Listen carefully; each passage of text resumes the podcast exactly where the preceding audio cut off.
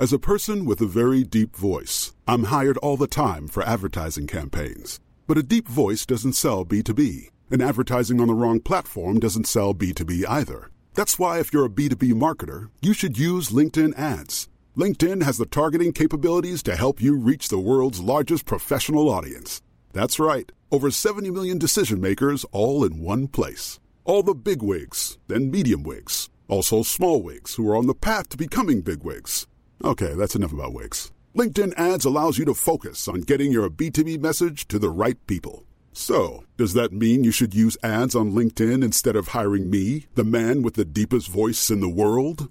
Yes. Yes, it does. Get started today and see why LinkedIn is the place to be to be. We'll even give you a $100 credit on your next campaign. Go to linkedin.com slash results to claim your credit. That's linkedin.com slash results. Terms and conditions apply. Tired of ads barging into your favorite news podcasts? Good news. Ad-free listening is available on Amazon Music for all the music plus top podcasts included with your Prime membership. Stay up to date on everything newsworthy by downloading the Amazon Music app for free or go to amazon.com slash news ad free. That's amazon.com slash news ad free to catch up on the latest episodes without the ads.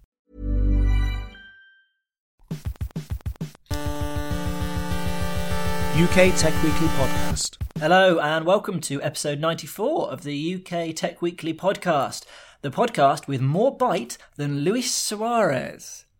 Excellent. Do you like that? My football references are a little bit out of date. That is so That's what I'm of saying. do, you want, do you want to do one? No, just no. I thought I should do something to do with that Brazilian man who rolls over a lot. Yeah. But anyway, uh, forget that. Get this rolling like Neymar, maybe. Nice, there you Ah, go. see. In this podcast, you will be listening to noises coming out of the heads of Scott Carey. Hi. You can you can say I thought you something. were going to do job titles, but Sh- fine. No, no, no, no, no, no. Sean Bradley, Hello. Dominic Preston, Hi. and me, David Price. We're going to be talking about Netflix and Fortnite. So let's get started.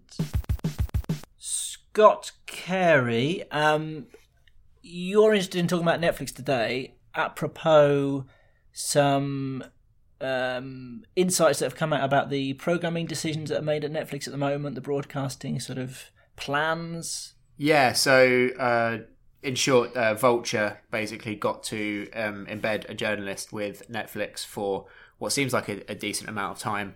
Um, for the first time, it was uh, Josef Adalian, who is their West Coast uh, TV editor, and um, yeah, there's there's just ton. It's it's ten thousand words, but there's just tons of great little nuggets in there about sort of how Netflix runs its business, how mainly how it sort of selects content, how it uh, decides which content to keep running and which to cancel, uh, and how it deals with talent as well. So how it deals with showrunners um, and a lot of the sort of decision making that it makes. And and there was some interesting stuff in there about how they use data as well because it's always been renowned for being you know the most data driven organization in the valley. Yeah. So they, well, there's yes, there's a lot to sort of pick over.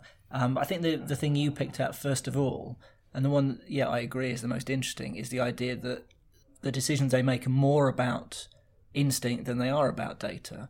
That they're trying to they're trying to downplay this algorithmic side of what they do, and and sort of. I think what they said was that data only tells you what's happened in the past, and it can't tell you what's going to happen in the future. And also, if you base everything purely on data, you end up making the same thing over and over again. Yeah, so it's interesting that for nerds like us, that's the most interesting part. because There's definitely more interesting stuff in there uh, regarding you know actual content. But yeah, I, I did I did think um, there was one quote in there in particular. Um, I can't remember whether it was from Sarandos or not, but it basically said every decision they make is seventy percent gut, thirty percent data, and I very much thought it would be the other way around. Yeah. But that can't be right, can it? I mean, I I was thinking they've got they've got a real motive to to lie about that, haven't they?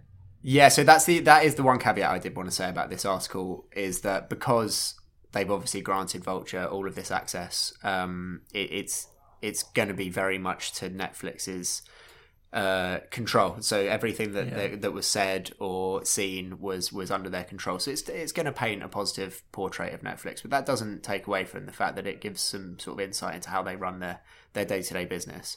But they don't want it to seem robotic, do they? They they No. want to they want to suggest that it's an artistic uh, project that they're they're working on rather than just crunching the numbers. Yeah. lot- a lot of people found. Well, firstly, people find it sort of creepy and intrusive the amount of data that they they are they are clearly harvesting, regardless of what they say. Um, but also, it's just the idea that we we don't like to think of ourselves as just a collection of demographic numbers. We like to think that there is something. Yeah, and know what I and it, it, that was one of the interesting insights was what they consider a useful metric, and and there was a few in there that that you maybe wouldn't think. Um, but on that side, you know, the like categorizing of viewers, uh, they do it in a slightly different way to maybe the way that networks used to. So networks would always group people in these broad sort of ABC demographics of sort of age, gender, uh, maybe location. But um, Netflix has something along the lines of 500 taste clusters. Uh, and I, I, love, I love having them for breakfast. yes, uh, because they found that obviously your um, propensity to watch maybe sci-fi to then lead you to watch something that is. I think the example they use is if you watch Lost, then your propensity to watch something like Westworld, which Yep. isn't a Netflix show, but it, it's it's another mystery box show, or something like the German-made Dark, which mm-hmm. maybe no one would have heard of. But if you can put it in front of someone that has a propensity for mystery shows like Lost, then that's the way you're going to get them in. And that's always been the way they've done things with with their algorithm. Is is that whole you liked this, you're going to like Yep. this kind of thing, which which we take for granted now, but was quite innovative at the time. Do you think it works? Do you find? I mean, I'm sort of interested in how everybody thinks about Yeah. this. Do you think that they they can actually? Because the thing, the things they recommend for me, a lot of the time, I just have no interest in at all. Yeah, I, I yeah I agree. I, I take most of my recommendations from from human beings. I, I find it mostly does all right for me, with the caveat that it obviously pushes its own content too hard. So you can spot there's sort of if there's something that's in my recommended bit that doesn't seem right, that normally means it's something that's actually a Netflix original that they're clearly just the algorithm's pushing a little bit too hard, and it's actually not quite the right taste profile for me. Yeah. but they really want me to see it because they made it. Basically, But the stuff that sort of other films or TV shows that it pops up for me, I actually find often they are things that I already am interested in because I've heard about them before. Or yeah, What about you, Sean? I like, yeah, you also probably remember the times when it recommends something that you do like, and you think, "Wow, that's hmm. clever. How cool is that?" Compared to you know, that you might have sort of glossed over five or six shows it has recommended that you just dismissed out of hand. Um, but no, I mean, it's it's it's super interesting that you know it, it's being boiled down uh, that much. I listening to a podcast where um, the uh, comedian Bill Burr, um, who obviously has Netflix specials and also does F is for Family, um, he said that he you know went, attended a meeting at Netflix and he was just completely blown away. He sort of thought he, you know, he joked that he might not be allowed to leave after he'd just been given all that information because it was just so like there's so they they just there's no no water rolling off the table right when they're catching every tiny bit of data that they can they can get. Oh, that's really interesting that that, that um, is the case because in the piece, um, Eric Newman, who uh, made Bright, that that Will Smith movie Yep. that's on Netflix, and he made he made uh, Narcos as well. He was he was a showrunner for Narcos, so he's a he's very much a Netflix sort of favored uh, collaborator. He there's a quote here where he said. Um, he wishes that Netflix execs would give him more data driven feedback. So the quote is I asked for it and never get it. I am always like, who do people like? You guys know everything. You know when someone rewatches a segment of a show where people turn things on or turn them off. It would be really interesting for me to know that, and they won't share it with him.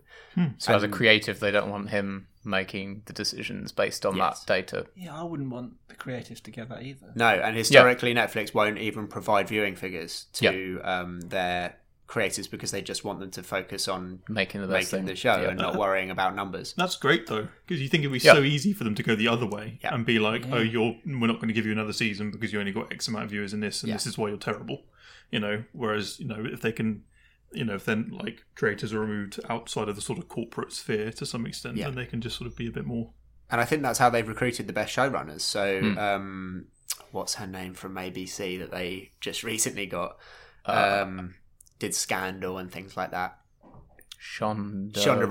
Rhimes. So Shonda Rhimes is quoted in the piece as saying that one of the reasons I loved the deal that Netflix offered me, apart from the millions and millions of dollars, but she was getting millions of dollars from ABC Yeah. anyway, was that it, it was less pressure. She doesn't have to worry about Nielsen ratings and you know um, day one, uh, like how many people are, are viewing it during prime Yeah. time. She Yeah. just gets to go out and do her thing. And to be fair, I think to some extent that's similar across these kind of platforms because I remember, although the show itself was absolutely awful, when Woody Allen made his series for Amazon, he was very vocal about the fact that they never gave him very strong guidelines at all on episode count structure, what it had to be about, what kind of figures it needed to get. They just said, no, we just want a Woody Allen TV show. Go and make us a TV show, and hmm. we'll whatever it is, we'll put it out there and help it find its audience. We just want you to go make the show. Yeah. This, yeah, this brings up to a, a more general point: is that there doesn't seem to be the same fear of failure, particularly with Netflix, seemingly because it has a bottomless well of cash. It is because of the bottomless well of it. cash. Uh, but it's it is it's a real contradiction that they have on the one hand this very sort of tight control that they want exactly what they want. You know, they look and they think, well, we want something with Kevin Spacey and something with David Fincher, and you know, what they've worked all in all the data out.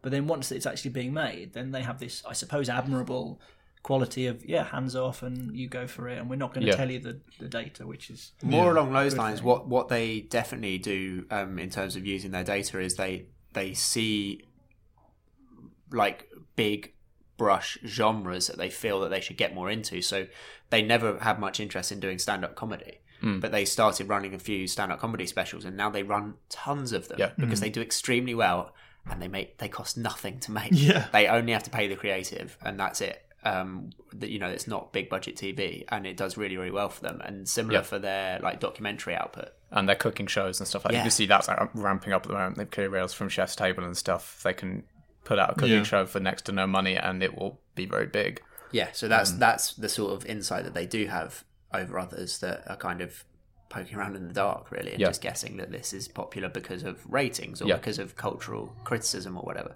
Yeah, it's interesting just to see that sort of like uh, the, the fact that Netflix has that variety of showrunners that are allowed to fail. If you watch something like that's made by the BBC, for example, things can vary quite a lot. But I feel like if you watch a BBC show, if you don't know it's a BBC, BBC show, you can tell in about five minutes just by the way it's shot, by the production values, by everything Yeah. behind it. Doesn't necessarily mean it's bad. But it means that every time there's a new BBC series out, you sort of know what you're going to expect, right? Yeah. Whereas with like Netflix, there's because there is that room to fail it can be completely terrible, like Iron Fist, where you know, it, it- or it can be something really, really good. One of my favourite anecdotes in, in this piece was um, when Netflix got it horribly wrong. Um, so uh, at the beginning of this year, um, all of their data basically said that um, the show "The End of the Effing World," which is a British Channel Four originally Yep, Channel um, comedy, uh, dark, very dark, dark comedy uh, by Charlie Covell. Basically, all of their data said bury it. You know, we'll, we'll buy it for a small amount, bury it. Um, it might get a little bit of a cult following. Uh, it was one of their most popular shows of the year so far, um, and they've now given Covell a sort of a blank check to make another show for them. Oh, really? I didn't know. Yeah, um, oh, it sounds really good actually. It's um, it's oh, what was it? It's in here somewhere. It's about um, Greek mythology, um, and it's like a Yeah. modern retelling of um, Oh, great. the Greek myths. Because that was a great show. It was. I mean, that was a weird one where I got to from word of mouth. Uh, it was the only recommendation I've ever taken from my 16-year-old sister on what I should watch. But she absolutely insisted and just persisted and persisted, persisted and badgered me into watching it. And I came around and I was like, "That's absolutely fantastic." It's amazing uh, how well shows that drop around Christmas and New Year's do, Yeah. because there's a lot of people sitting around watching Netflix. Yeah. And that was the Making the Murderer thing as well. Yeah. oh, I love making the murderer. Yeah, Yeah, yeah. I wish they had more of that sort of thing. I know. Well, they're Uh, working on they've more of been that, trying. but yeah, Did you see? the case is um, ongoing, so it's a bit complicated. Did you see the American Vandal one, the, the parody? yeah, I did. Yeah, I didn't And think that. that That was another, one that said Sarandos didn't think was going to be good. Yeah, he yeah. didn't. He didn't actually want to greenlight it at all, and someone Yeah. badgered him enough to do it. Um, and then it was uh, again another huge success story for them. yeah. Um, sort of going back to metrics, I thought the the interesting thing was that I thought that uh, the most important metric for them would be uh, sort of completion of a series, um, but it's not. It's something that they call survivorship, which is basically um, did people who started watching an episode finish that episode? That's the thing Okay. that they really, really rate as a metric, um, and that actually is the reason they gave for cancelling a lot of shows that people thought shouldn't have been cancelled, like Lady Dynamite, not a show I watched, but one Yeah. that a lot of people liked. There was the OA, Yeah. which got cancelled, which was like a sci-fi show. I Um, quite, I quite like that. I Yeah. hated the OA. yeah, a friend of mine's a big OA stand, like you know, but like that that was one of the big problems was that people weren't finishing episodes, and that's that's something interesting. they don't like. Hmm. Hmm. How far? How close to the end do you have to get for it to qualify as finishing? I think you got to finish it. I suspect literally let what they finish. care about in part is that you hit the point where it says next episode starts in five, Yeah, four, also three. that. Yeah. Also, I feel like if you t- if you turn off in the middle of an episode, you, I, maybe it's just me, but I almost always watch films, episodes, whatever, right to the end. If it, I have to turn Yeah. something off in the middle, it's got to be re- I've got to really lose Lose interest. Focus yeah. on it, which is quite hard. Like when it comes to something I've picked. That used to be the case for me, but since I had kids, and now I only get a certain num- number of hours each night, that's Yeah. just for me. So you're the anomaly. You're the flying Yeah. ointment in terms Well, of the stats. but I'm, I'm there Ruining Netflix's data, I decided David. to watch Come on. Sons of Anarchy because I heard it. Was, is that what it's called? I Yeah. heard it was good, yeah. and I, I was like halfway through the first episode. I was like, "This is just not worth my precious time." It's, Yeah. it's a That's slow the end burn. of that. Yeah. I'm gonna watch. I'm gonna watch um, the Bill Burr stand-up special yet again because at least I know what I'm getting with that. Yeah, But then that's so- exactly it. That's what they want to know. That you, the fact you didn't even bother to finish an episode. It's not like you're saying you paused it halfway to come back. It's No, sort of you stopped no, halfway and said, Yeah. "No, it's this isn't even worth worth me finishing the 40 minutes. I'm pre-committed to it." yeah. So, do you think they do have a bottomless pit of cash, or is is there is there a point at which they're going to suddenly say, "Right, expansion phase is over. We now need to start monetizing properly and have a plan"? Yeah, they absolutely have to at some point, but I don't think it's as soon as you would think. I think they could keep doing this for a best part of a decade. Um, the the the, tw- the 2020 point obviously is arbitrary, but that is the point where I think they will reassess. Uh, There's rumors that, well, a lot of analysts basically say that they could hit 200 million subscribers by 2020. Um, which would, would definitely be a sort of a tipping point for them. Um, they've already put their prices up a little bit this year or Yep. last year um, to try and uh, monetize people. And, and I'm not sure that we will always have the four device situation that we have at the moment. Uh, but I, I definitely think the strategy is is absolutely entrenched at the company is spend, spend, spend, build up a like catalog of content, keep growing the user numbers equals profit basically uh, and that that budget that 8 billion a year content budget they have currently will come down eventually um, but it's not going to completely disappear because they're, they're, they're going to keep producing content and Yeah. keep adding it to their library And the more they spend making content, the less they have to spend buying content. Yeah. Which Yeah. is going to be even more important as we see all the other big players trying to make their own streaming platforms. Disney, obviously, disney's the elephant in the room um, but you know, like DC Comics through, through Warner Brothers just announced a special, like you know, DC Comics exclusive streaming platform and things like that. So more and more other companies are going to not want to sell their movies and TV shows to Netflix. So it's going to be more and more important that Netflix has its own library of content. Yeah, because Disney and enough. Fox are going to bring that. They're going to pull their stuff off Netflix, Yep. and Netflix need more of their own stuff to replace that sort of content gap. Uh, Do you think Netflix has been a good thing Yeah, in terms of television overall? yeah. I, I think it's an inevitability. yeah, I think the, the, the biggest. Um, I don't know if you've all seen the Punisher, the recent Mm-hmm. uh, series, but that for me is the first time that it's not really a show that's split into 10, 12 parts. It's almost like a twelve-hour film that's just broken up. I mean, it's not episodic. It's like a twelve-hour comic book film. Comic book. You're like describing my hell. it's it, i mean it's i mean I, I won't rant about how good it is but it really is incredible i mean this it's sort of issue with films and why so films get pacing wrong so much of the time is because if you've got to shove a story into two hours it's quite easy to screw that up in some to some extent but if you've got to, like 12 episodes there's enough room for scenes a lot with a lot of action and a lot of character development that you can really kind of move through. Um, and in the way that because it's again it's really like a long film you don't have to worry about the sort of episodic formula where at the start there's a premise that you're interested in at the start of the 40 40 minutes and then gets resolved at the end with a cliffhanger that keeps you tied on for the next one. If it's more built up like a film then there's some slight elements of that but it's you know it's more like a long story cut up as opposed to several little stories that have like a like a thread running through them if that makes sense Yeah, it was the same with Godless. I don't know if you, Yeah. anyone watched Godless, Yeah, yeah. but it, it definitely had room to breathe, uh, even though it was a, I think, ten part show. Yep. Um, it had it had the room to be a bit more like a hybrid of a, of a movie and a TV show, and you'll see a lot more stuff of that style. But to answer your question, David, I, I definitely think that like just because of the internet and because of streaming video, like something like Netflix was an inevitability. It's just the fact that it is Netflix now, but like YouTube would have been there or it would have been Amazon Video or like that is just the change in consumer habit and Netflix are just filling it in my opinion. It's kind of chicken or egg, mm. Mm. but that's the way I see it.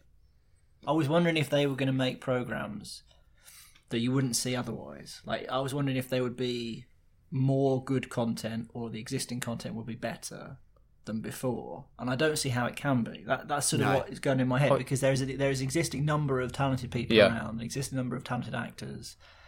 And it's like when you have more channels and it just gets spread more thinly. I'd say there is some shift though in that I think freed from the constraints of the networks and the network systems, worrying about what type of show goes on what night and which time slot and that kind of thing. Yep.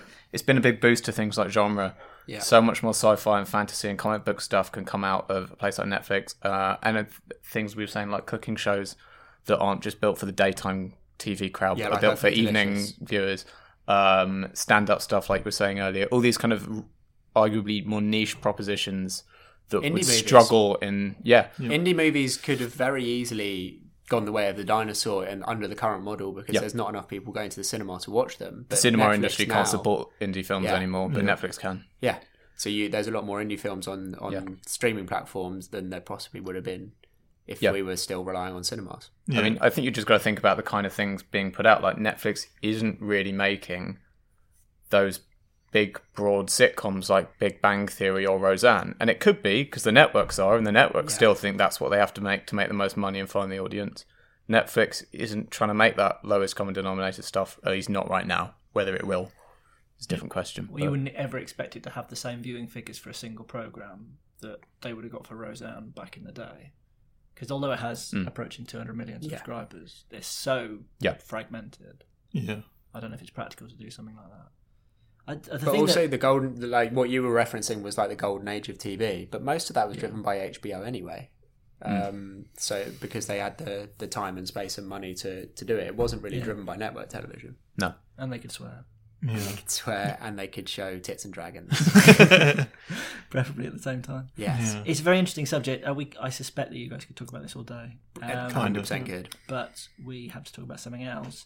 So uh, we'll go around with a quick question. I, I don't know whether to include a rude word in this. Ne- I said end of the effing world, but there is no reason why I can't say end of the fucking world. So oh, what are we doing it? Uh, Netflix or Netfucks? Netflix or get Nice. fucked? oh, No, nice. I that thought you were word? going to Netflix or Shitflix, but Netflix I or don't know. get pricks.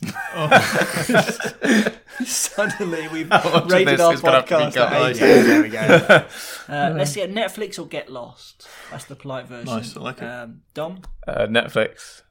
Sean, Netflix. Scott. Yeah, Netflix. We love for me. Netflix. I am a subscriber. I do like it. Um, after the break, we'll talk a little bit about Fortnite. Tired of ads barging into your favorite news podcasts?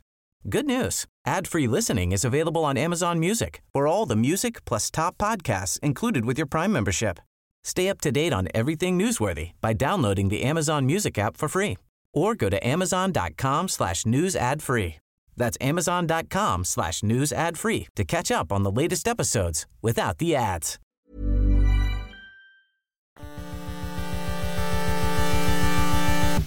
Sean Bradley, what is Fortnite and why should I care? Uh, well, here we go. Fortnite is the latest gaming sensation, David, to, to, to hit our shores. like you're talking to your granny.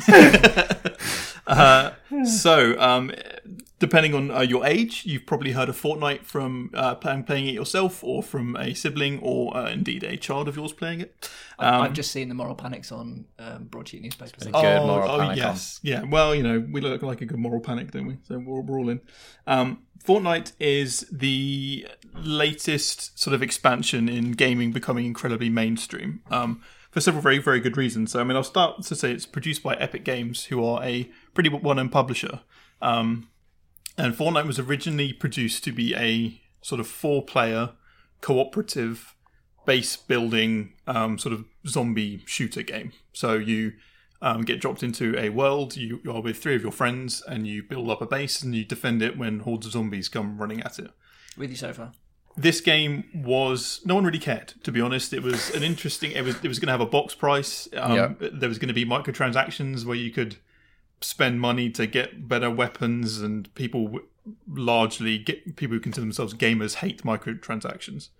Um, so people, there's people watching this, and some people played it and they thought, eh, okay, whatever's fine. Then the battle royale genre entered. So this sort of happened with MMORPGs about seven, eight years ago when World of Warcraft hit the scene as an MMORPG, which is um, where you're dropped into Definitely longer ago than that. I was, well, well, yeah, well, so, so World of Warcraft was in 2004, but it Yeah. was sort of didn't really get really popular until 2008, 2009. But an MMORPG is where you're dropped into a persistent world that never changes, and you spend hundreds of hours up to or thousands of hours some people with the same character and you level it up and you get it equipment and you interact with loads of other people all sharing this same same world whereas for example a game like Call of Duty you will jump into a game and it will end in 30 minutes and then you start a new one World of Warcraft is very much a persistent it's called an MMO a massively multiplayer online role-playing game MMORPG so World of Warcraft completely blew up um, and then a load of other companies started to make MMORPGs, and the market got incredibly saturated. So EA made a Star Wars one, um, and it, this whole thing blew up. And the same thing is now happening with battle royale games. So to explain the concept of a battle royale game, like the film Battle Royale, um, Good film. good film. Um, 100 people are dropped into an area. Um, they can, and there's a load of different variations on this now, but they will gear themselves up with weapons and armor. And the area, as the match progresses, will slowly shrink. Um, if you are uh, killed off in this game, you are out completely. You don't respawn. You're out. You're done. And you go back to start another game. And so when 100 people enter the map, it goes down to whoever one person needs to be left alive. One person wins, and the map slowly shrinks in size, and people so people get pushed towards together um, so they can fight. I can't possibly imagine why this is highly addictive. Yeah, so I mean, there there are reasons why. So really, it's I think it's consequence of in these games death. So if you're playing a game where you respawn instantly, if you die, okay, you respawn in five seconds. Yeah, the stakes are low. Stakes are low. Whereas if you've been so these battle royale games will last sort of between in, in Fortnite, it's usually sort of twenty minutes, and the game like Player Unknown's Battlegrounds, which is another huge one, they can last up to forty minutes. And so if you're in the last ten players, you've been playing this much for thirty minutes, you know if you die, that's it. It suddenly becomes very tense, and the adrenaline starts Yeah. to spike because you really want to win. And that's you know, um, there's you know you're work, almost working towards something, and there's real. It's not really real consequences if you get killed, but you're you know it's yeah, you're winning or losing, and it's and it means something more than if you just die instantly. Well, It builds more of a narrative into a match for Yes. you as a player, which then is part of why it's taken off because it builds that narrative into other people watching you play on services like Twitch and stuff. 'Cause it's Yeah. been, these games have all been huge on streaming. Because uh, yeah, you know, if you're watching someone play Call of Duty and they keep dying every thirty seconds, you know, Yeah, yeah, it's harder to follow the step the the match and the story of the match as it plays out. Whereas if you're watching one person play through and they're surviving for half an hour, it's like watching a little short film of their journey through this. yeah, exactly. You know, Well, if you think about it, Battle Royale was a film, but you can't imagine a film that would just be a series of people dying and then starting. again. Yeah. It make any sense. That's that's also I think Saving Private Ryan with respawns. yeah. yeah. I just think everything you said about that game like really rings true to me as someone that is borderline addicted to FIFA because it's it's all of those sweet spots. It's it's that nice time limit of about 20 minutes so you can squeeze a game in here and there but you're not overly committed to it. Yep. You're playing against someone online so the stakes feel high and you're going to have a result at the end of it. So it, it it's hugely addictive. Yes, it is. Um, so what, what are the differences between this then and the other bat- battle royale games? Such Wow. as PUBG. I'm, I'm yeah, so about. there's um, so as with MMOs, um, so Pub Player Unknown's Battlegrounds was the first one, um, and this is what really sort of brought it. Um, um, mm. There were mods for other games. So Arma Three had a battle royale mode, um, and also there was a game called DayZ, which launched ages ago, which sort of had similar sort of persistence to your character, and when you died, you lost everything and had to start again. So um, PUBG or Player Unknown's Battlegrounds uh, came. I think it launched officially at the end of last year, but it had been in sort of various testing phases before that. That was the first big one to arrive, but it had a number of issues. Mostly, pretty much all of the assets in the game were bought from the Steam store, so they weren't. So they weren't created in house by the developers who made the game. When I say assets, I mean things like weapon models, buildings, cars, trees, whatever they put into the game. These were made by loads of different people and then bought by the company and put into the game. This means that they're not cohesively designed to work together, which means the performance of the game. So if you're running, so you need a supercomputer to run this game effectively, Right. which limits the barrier to entry. Also, it's got a forty pound bo- box price. Now there are millions of people playing this game, r- literally right now. I think um, PUBG averages concurrent about just over 1.1 million players on Steam at any one time It's ludicrous. Which I mean, Fortnite is actually blowing that out of the water right now. Um, but so PUBG had a number of barri- barriers of entry because of that. Um, the the engine they built the game on couldn't really handle the amount of people properly, so um, the netcode was a bit weird. So what I mean by that is when when you're shooting at someone on your screen, you're shooting at someone and you're you're seeing the bullets hit. That's not what the server thinks is happening. So you're behind the server. It's the difference between a client and server relationship. David, Lag. you- Lag. lag essentially. You- You're looking confused. So What other plane? uh, yeah, so you're so it's when like the server can't handle the amount of connections that are going to it, so it can't. This is like my brain at the moment. Yeah, basically. So it, it can't I'm respond to experiencing lag in real time. real, real time lag, brain lag. It's you mentioned worst. all right. You mentioned barriers for entry. Um, is age a barrier for entry? Are, are, ki- are kids allowed to play this essentially? Um, so PUBG has much more of a realistic tone to it. Fortnite doesn't. Fortnite's very sort of cartoony. Um, there's no blood. Um, it's very sort of um, and it's sort of like um, it's very sort of animated. It's got a cartoony style. It's got a very silly tone. There's lots of like costume unlocks, which are sort of colourful, silly outfits and hats, and you know, it, it's much Yeah. more playful I think in there's tone. been I think there's been at least three. I've watched a lot of World Cup, and there's been at least three goal celebrations that have been Fortnite dances so far. Yes. Yeah. Two of them by England players. yeah, it's Yeah. up there. Dele Alli and Lingard are both known Fortnite players. Yeah. Antoine Griezmann, Paul Pogba, all big time Fortnite. Like, let me get this straight. People at the Football World Cup are imitating characters in this computer game. Yes, dances, when yeah. they score goals in front of millions of people. Yeah. So Time to be alive. what a time to be alive. Yeah. Welcome to the future. Uh, we're here. Incredible. Um, so Fortnite has garnered 125 million players worldwide, with 40 million logging in every month. So just let that run through your. It is a sensation. it's it's giant. Having said that, that's uh, League of Legends at some point, which is the other huge free to play game, had 80 million at some point. So that was even bigger a few years ago. But Fortnite. Um, it's also very interesting when it monetizes itself. So this battle royale version of Fortnite is completely free to play. If you have a computer, you can download it and play it. It's, I mean, literally free.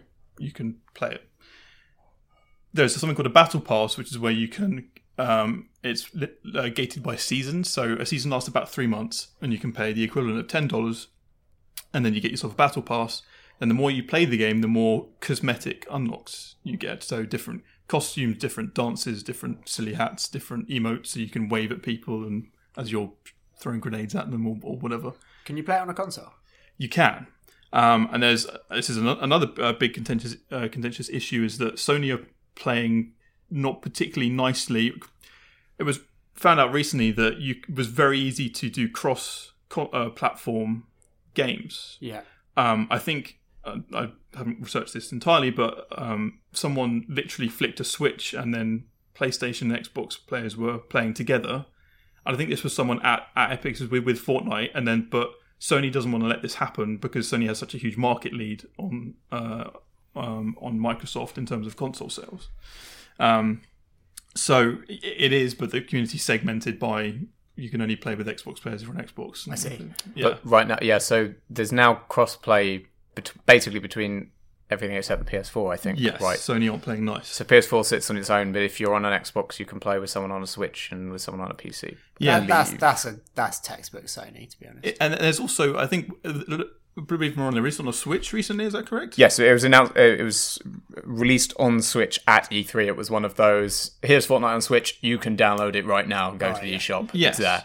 But Uh, if you logged into your account on the Switch and then tried to log back into it on a PS4, you weren't allowed to use it again. I think it was that if yeah, it was, I think it was that if you'd ever played it on a PS4, it wouldn't let you play it on a Switch because of some weird Sony account thing. That and again, it just everyone everyone involved just pointing their fingers at Sony and say it's Sony's fault. yeah. Like um, everyone else wants it to be. This has become a thing that's then spread out otherwise because it's the same in uh, Minecraft. Xbox and Nintendo players can play Minecraft together, but not with PS4 players.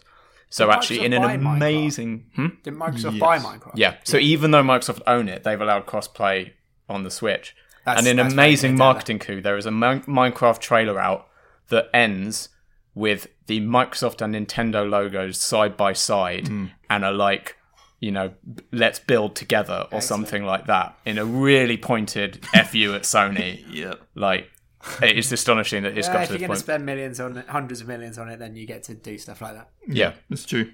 It's true. Um, but yeah, also Fortnite are doing some um, sort of interesting stuff that makes sets them apart from other games. So there've been a load of other battle royales that have come out since they're trying to essentially take advantage of Fortnite's success. So um, Radical Heights was one that came out that was made by Boss Key Studios. Weirdly enough, the other production made by Boss Key Studios was a game called Lawbreakers, which tried to copy Blizzard's Overwatch. So Overwatch came out was a huge sensation among sort of PC shooter players. Boss Key Studios made Lawbreakers, which was essentially the same genre of game um, called like, called a hero shooter, and then it flopped incredibly hard. Uh, I mean, really titanically hard. It was they spent years developing this game, um, and then they tried to compete with Overwatch and got completely crushed. Um, they then did a 180 and tried to jump on another bandwagon, which was the Battle Royale bandwagon, where they made Radical Heights, which was a weird sort of 80s inspired there's lots of sort of weird like 80s cultural references to get healthy you ate hamburgers and you were like flying around on bikes and it was very weird but i mean quite silly excruciating. yeah david's loving this uh, he's literally seeing grimacing over the No, uh, None like- of you remember the 80s. I remember. But but long story short, like why has Fortnite been so much more successful than everyone else? Is it a confluence of factors? Yeah, so PUBG was the original. Uh, you required basically a really strong computer to run it, and even then, the netcode was dodgy, so it didn't feel like good to play. Also had a forty pound box price. Fortnite, free to play, runs perfectly, much more cartoony, much more accessible to kids, but still has a My eleven-year-old cousin plays it. right. Yeah. So like, and also, Are they supposed to be playing it? Uh, so this is an interesting point. It is in the UK rated 12 and above, which uh, I only discovered the other week because the BBC did a thing on, you know, should kids be playing this game? And like proudly uh, announced that they'd invited a load of 11 year olds into the studio to play Minecraft. And then all the gaming journals piled on and said, oh, you know, it's a 12 rated game. yeah. Um, And it's so it's, a, it's an addictive game, and you've got 11 year olds being sort of consciously targeted with Yeah. cartoonish graphics. But also, the, what you were saying about the free-to-play thing, uh, like these things, these cultural things are snowball effects. So hmm. Hmm. as, as soon as you get a certain amount of people playing it, you know, you're going to school the next day, everyone's, Everyone's talking about it. Yeah, that's that- it. It's, game it's the over, craze, that is it. you know, Yeah. which equally means it will burn out eventually because it But will just that, be. that was my other question: is will it burn out? Yeah. Is it going to go the way of Pokemon Go, or has it got more legs? I think Pokemon Go is still is still Pokemon going. Yeah, but no um, one's playing it. Like not like not on the scale it Yeah, was scale at it was, but I think it's still a pretty big. it's still going and enough for them to make money and they keep updating it and all of that but it's not like you know you couldn't get away from pokemon go yeah. when it first came out yeah, there was like a week of and that's where fortnite is now but it won't last because something else will come along or people will just burn out eventually The other huge contributing factor is the, as Dom mentioned earlier, the influence of Twitch, which for Yeah, those of Drake, you, basically. yeah, yeah, yeah, Drake Drake also played his part, yeah, yeah. Also, uh, so Twitch for you, those of you who don't know, is a streaming platform where you can watch people play games. Why would anyone want to watch a person play a game? Is a question I get answered a lot. Um, I watch Twitch occasionally uh, to relax. It's hard to explain why, but you know, there are same people that play every day, and it's nice to sort of relax and watch them. And if they're much better at a game than you are, perhaps it's interesting to see how they how they play and they interact with their chat. I always think that's a really weird question. It's a very It's weird like- question because it's it's like, like, I why watch would you people playing cricket. Yeah. And Right, then, okay, Why do you I'm- play cricket yourself? Well, because I'm rubbish. And Well, I'd also like to watch because someone like, who's good at it. maybe I will, but maybe I'll also want to watch it. Like, Yeah, maybe I'll okay. do both. Well, I'm, I'm, I'm, I'm glad that you guys are falling on this side of the, side of the argument. So, with that, there's a Twitch streamer called Ninja who regularly gets over a hundred thousand people watching him play this game. That's a lot of pressure, isn't it? Can yeah, concurrent, Yeah. but as in, Yep. uh, and this is a he streamed with Drake. Yeah, yeah. So It's a- Drake jumped on, didn't he? Yes, but Drake's a rapper. Don't patronise me. Um, and so Twitch now has a huge propensity to spread the word about a game because if you can watch a game for a while, you think it looks fun. And Twitch have been very good at this. Also owned by Amazon, by the way.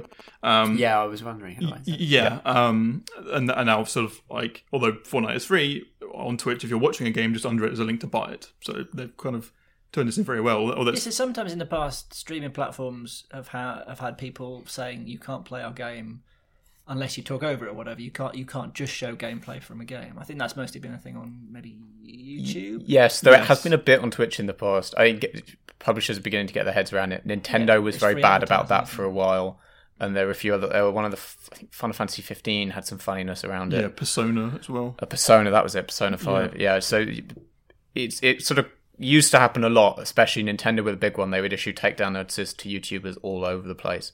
Uh, and I think have now got their heads around it that it is free advertising and it drives people to their games. And you know I mean, the, the fear was that people will watch a game be played and then feel they don't need to buy it themselves. Yeah, which especially for a narrative game if Yeah. you watch someone play through the whole story. Yeah, which That yeah, makes sense. Yeah, we- it doesn't make sense if it's game. battle royale or a sports game. Yeah. yeah, because but- yeah, the, the content there is your interactions with other players and the yeah, Yeah. yeah, or, Yeah. or playing with your friends to, to do it. Um, but yeah, um, yeah, Persona had some very weird where you're allowed to play up to a certain point in the game, Yeah. and then you weren't allowed to play past that. But a load of streamers were like, "Yeah, mate, all right," and just kept playing. Yeah. uh, uh, yeah, to just just for just for this sort of you know Yeah. sticking it to the man, if nothing else, really. But But yeah, I think Fortnite's reliance on Twitch puts it in an interesting place in terms of it being a craze because obviously the streamers are driven by their audience in part. They'll play Fortnite for as long as they think they have an audience who want to watch them play Fortnite. But equally, these are tastemakers, and at some point they're going to feel like they need to do something different, and they'll le- move on to some other game. And if you know, if there is that point where there's an exodus of the top streamers onto some new title or various other new titles, that could be a thing that tips it. Because if Yeah. the big streamers stop playing Fortnite, suddenly there's just a lot less attention on it, and so it, it could. It's the first time we've really seen a game be this reliant on Twitch for at least to drive its initial success, and it'll be curious to see what happens if the Twitch audience From moves on. it, yeah. Yeah. yeah, interestingly enough, I mean, along that vein, you are now having publishers sponsoring streamers to play their games. So last night, for example, specifically, Battlefield 5 will be launching in a few months. I went on Twitch last night. Almost all the streamers I'm following, all the biggest streamers on Twitch, were all playing in the same game of Battlefield 5, which was quite interesting to watch because you could jump between streamers and see them interact and sort of kill each other, and it was quite an in- interesting thing. smart. It is, and also these streams are getting sponsored by PC makers components, things like Corsair, but also um, uh, Monster Energy. I was watching a streamer joke that he's a co-worker of um, Tiger Woods because they're both sponsored by Monster Energy. I am going to have to call a halt to this uh, fairly soon because we're running out of time. Um, quick question then. Um, Battle Royale or Royale with cheese? I came up with that while we were talking. I'm really close to that. It's not obvious. Is it obvious? No. What do you mean it's not obvious? It's not obvious that you came up with it about three seconds ago. All right, you go first then. Fortnite or football's coming home. All right, you can choose any of those four options: Battle Royale, Royale with cheese, Fortnite, or Football's coming home. Scott, Obviously, football's coming home. you're such a weird man. Sean uh, I, I like the whole scene because I'm a giant nerd, probably more than the rest of you. So we're going Fortnite. and Dom. Um, I, I- I'm going to pity David and go Royale with cheese. Yeah, Royal Nice. with cheese, me too. um, okay, that's it for this week. We'll be back next week on the UK Tech Weekly podcast with more informed opinion on the hottest topics in tech. Uh, until then, say goodbye, guys. Bye bye. Bye. UK Tech Weekly Podcast. Tired of ads barging into your favorite news podcasts? Good news. Ad-free listening is available on Amazon Music for all the music plus top podcasts included with your Prime membership. Stay up to date on everything newsworthy by downloading the Amazon Music app for free or go to amazon.com slash news ad free. That's amazon.com slash news ad free to catch up on the latest episodes without the ads. Join us today during the Jeep Celebration event. Right now, get 20% below MSRP for an average of 15178 under MSRP on the purchase of a 2023 Jeep Grand Cherokee Overland 4xE or Summit 4xE. Not compatible with lease offers or with any other consumer incentive offers. 15,178 average based on 20% below average MSRP from all 2023 Grand Cherokee Overland 4xE and Summit 4xE models in dealer stock. Residency restrictions apply. Take retail delivery from dealer stock by 4 1. Jeep is a registered trademark.